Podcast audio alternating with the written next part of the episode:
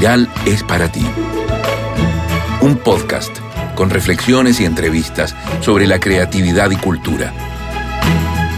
Lee, escribe y crea. Junto a Karen Codner.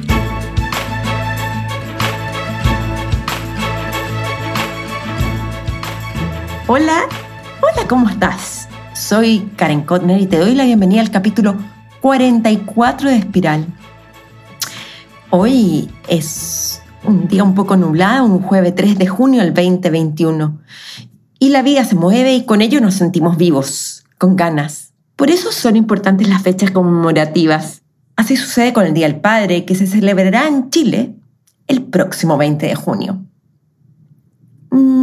Para el Día de la Madre reflexioné sobre mis madres literarias y hoy haré lo mismo con mis padres literarios.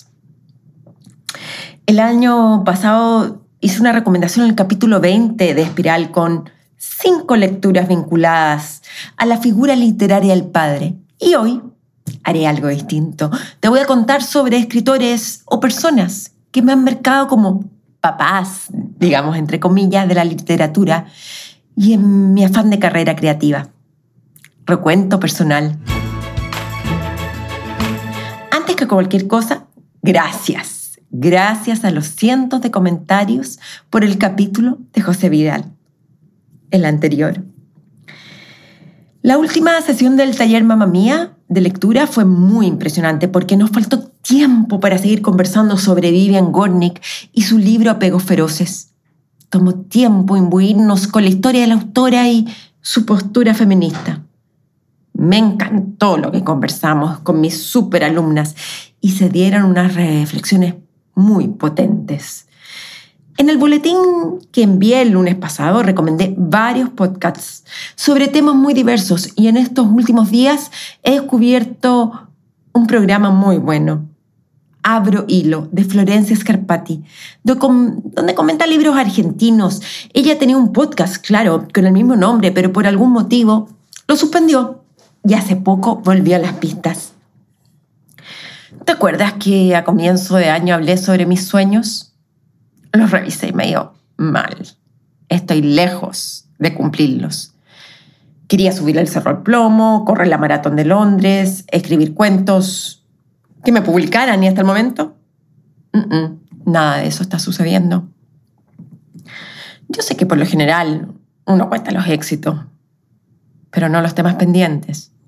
¿Es un error hacerlo?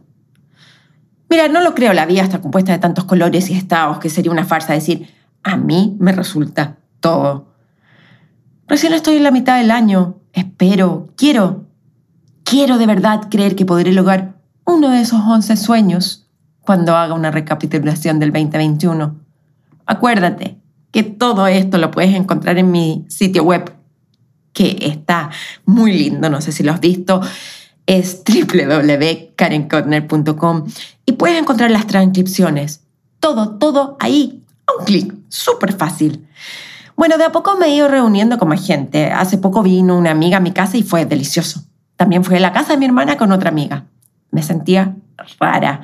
Disfrutar el picoteo, escuchar las entonaciones, ver las miradas y volver de noche a casa. En serio, he perdido el ritmo.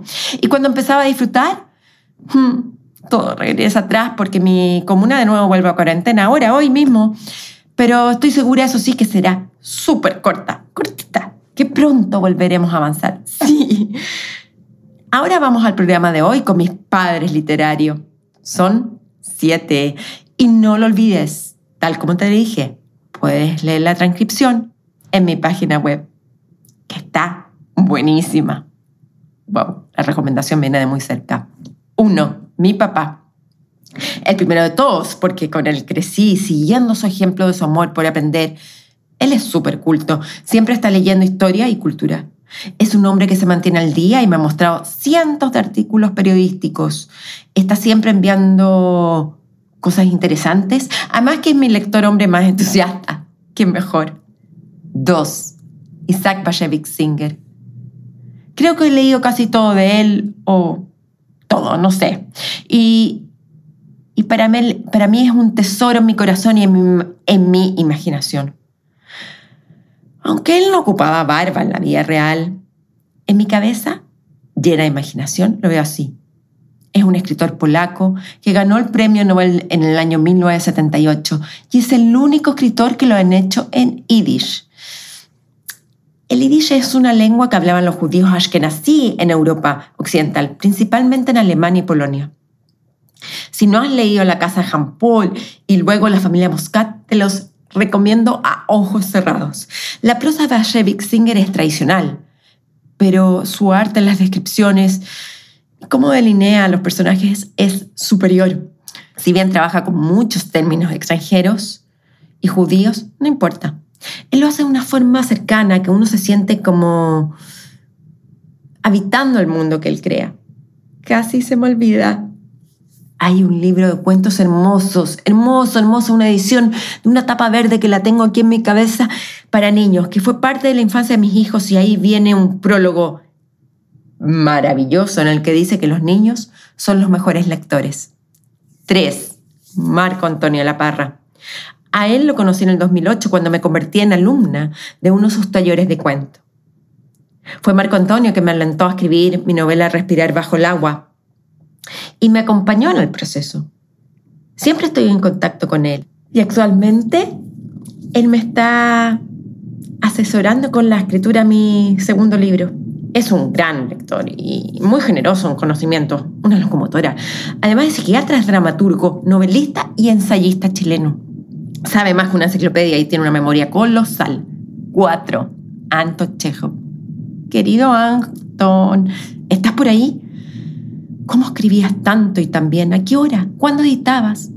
Si pudiera, me sentaría horas a conversar con él, porque este gran, tremendo, importante, sobresaliente escritor ruso del siglo XIX nos ha marcado con su prosa clara, descripciones superfluas, diálogos geniales.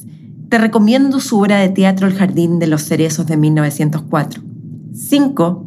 Lev Tolstoy, otro querido escritor ruso, y si bien es una figura más compleja que su par Chéjov, digo, ha sido uno de las grandes enormes influencias que he tenido. En mi taller, donde escribo, tengo la Guerra y la Paz y Ana Karenina. A veces abro cualquier página y la leo. Me sirve de guía, de luz, para entender cómo se puede transmitir por medio de descripciones ambientales sin decir mucho. Stefan Zweig. El 6 es Stefan Zweig. Muchos de ustedes lo han leído y si no lo han hecho, deberían hacerlo ya.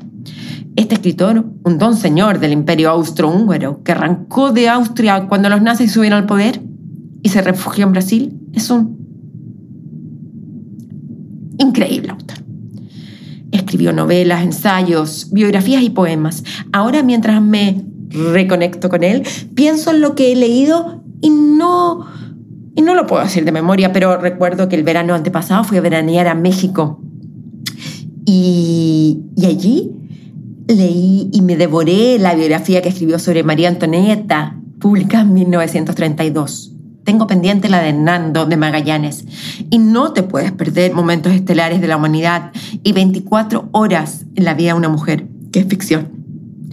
Lo que me sucede con Zweig, eso sí, es que su forma de escribir es muy similar en todos sus textos y por ende se me mezclan las narrativas, que en realidad no importa. Cuando estás con un libro escrito por él, sientes que tienes una real joya, algo delicado, tanto como si te diera susto que se quebrara con un solo respiro. 7. Philip Roth. Mira, no sé, tengo sentimientos encontrados, muy encontrados con él. Philip Roth es uno de los grandes exponentes de la narrativa norteamericana del siglo pasado.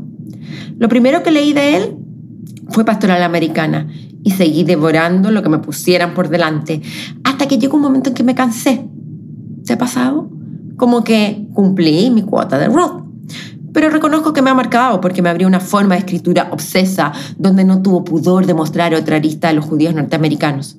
Pero para mí fue demasiado. Tanto que ya no me gusta mucho. Sin duda, los dos libros que más llevo en el corazón y repaso cada cierto tiempo son Elegía y Patrimonio. Seguramente los más breves y muy distintos a los otros que escribió. Philip Roth no alcanzó a recibir el Nobel, nunca se lo dieron en realidad, y en el último tiempo ha estado otra vez en la polémica por la autobiografía que le encargó a Blake Bailey y publicada por la editorial W.W. Norton. Decidieron sacarla del mercado. ¿El motivo? Se dice que el autor de la biografía, este hombre Bailey, fue culpable de varios abusos sexuales. ¿Ha sido probado? No. ¿Ha sido enjuiciado? No. Pero sí ha sido enjuiciado por un tribunal de la limpieza editorial. Sí. Sacaron de circulación la autobiografía. Así, ¡pam! Habían mandado a hacer miles de reediciones y cortaron todo. Hace poco escuché en un podcast de la BBC en la que entrevistaban a Vivian Gornick sobre cuáles autores iban a sobrevivir, es decir, lo que alcanzarían la amada, la anhelada trascendencia. Y ella dijo que Philip Roth no lo haría. ¿Sabes por qué? Ella dijo porque sus libros son del estilo misógino. Digo, y eso hoy es condenado. Gornick dice lo mismo que va a suceder con Lolita, la polémica narración escrita por Nabokov. Y eso a ella no le gusta. No le gusta esta inquisición. Y a mí personalmente me encanta que Vivian Gornick, una feroz feminista, saca a colación este tema de la pureza y la condene. Ella no está de acuerdo. Que me es difícil hacer estas elecciones. Son siempre arbitrarias e injustas porque son una fotografía, un momento preciso, un clic. Así como que congelo la imagen. Pero me la juego. Vale la pena hacer este ejercicio y lo más probable es que en 10 años opine distinto. Es lindo sentirse así acogida, saber que son tantas las personas que te han marcado el camino y pensar que aún vendrán más. Para mí es importante detenerme y reconocer en otros lo que me entregan constantemente. Cuéntame, escríbeme un correo a karen@karencodner.com con tus otros padres. ¿Cuáles son? Me encuentras también en mi contacto, súper fácil en mi página web www.karencodner.com. Lee, escribe, crea. ¡Chao!